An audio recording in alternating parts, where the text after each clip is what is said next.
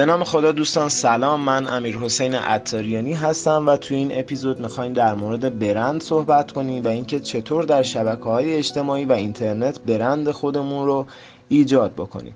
قبل از هر چیز می‌خوایم در مورد برند صحبت بکنیم و اینکه برند چی هست. خیلی از دوستان ما تصور می‌کنن که برند تصاویر و رنگ هایی هستش که یک بیزینس استفاده می‌کنه برای اینکه بتونه خودش رو نمایش بده. به عنوان مثال تصاویری که توی لوگوش وجود داره رنگ هایی که توی لوگوش وجود داره یا رنگ هایی که توی سربرگش توی خودکارش لوازم تحریر و اداریش استفاده میشه اینها مفهوم برند هستش. اما واقعیت امر این نیست. واقعیت امر این هستش که برند یک مفهوم ذهنی هست. یعنی تصویری که مخاطبان از شما در ذهن خودشون ایجاد می‌کنند و اینکه شما باید این برند رو ایجاد کنید بر اساس خدمات و یا محصولتون. اگر که شما محصولات لاکچری و گرونی رو دارید باید خودتون رو اینطور نمایش بدید که شما بیزینستون کمپانیتون هم یک مجموعه لوکس هستش و محصولات گرون دارید. اگر شما یک محصول گرون داشته باشید و مثل یک برندی که محصولات میان رده و پایین رده داره رفتار بکنید قطعا مشتری ها به شما اعتماد نخواهند کرد. یا برعکس هم هست. شما باید نسبت به محصولاتتون و خدماتتون برند رو ایجاد بکنید. یکی از اولین چیزهایی که به مشتری توضیح میدم اهمیت آگاهی از برند هاست ایجاد یک برند ضروریه چون مردم به برندهای مشهور اعتماد می‌کنن و برندهایی که اعتماد مردم رو در واقع جلب می‌کنن باعث میشه که فروش خودشون رو افزایش بدن. حلقه گم شده بین برند و فروش ایجاد اعتماد هستش که به برند شما اعتماد بکنن. در ادامه یه سری کارهایی رو باید انجام بدید برای اینکه برند خودتون رو توی شبکه های اجتماعی داشته باشید. میگم خدمتتون تا شما هم انجام بدید و بتونید یک برند رو ثبت بکنید.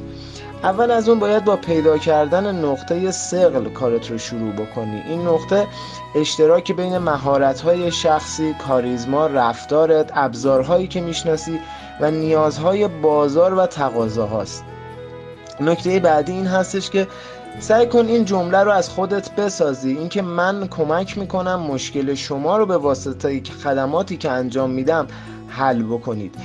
نیاد به مشتری بگین که من یه سری خدمات دارم و قیمتش اینقدر هست و شما باید به من پرداخت بکنید تا من خدماتم رو در اختیار شما قرار بدم. سعی کنید به مردم کمک بکنید و یا شعار خودتون رو اینطور قرار بدید که من به شما کمک می‌کنم تا شما این کار رو انجام بدیم به عنوان مثال من توی page خودم و توی business خودم این شعار رو قرار دادم که من به شما کمک می‌کنم تا در شبکه های اجتماعی کسب درآمد بکنید.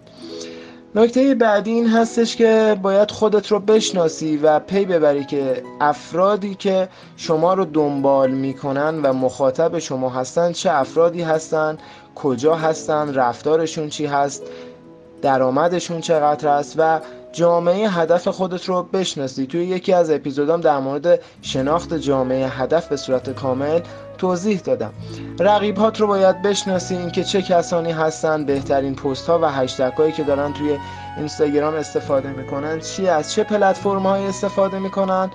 و دستاوردشون چیه؟ و دستاوردهای اونا رو آنالیز بکنی. به عنوان مثال اگر یه پیجی داره صنعت شما رو انجام میده و داره نوعی محتوا تولید می‌کنه که مخاطبانش مخاطبان میان رده و یا بالا رده ای هستن شما باید اون رو بررسی بکنید و آنالیز بکنید.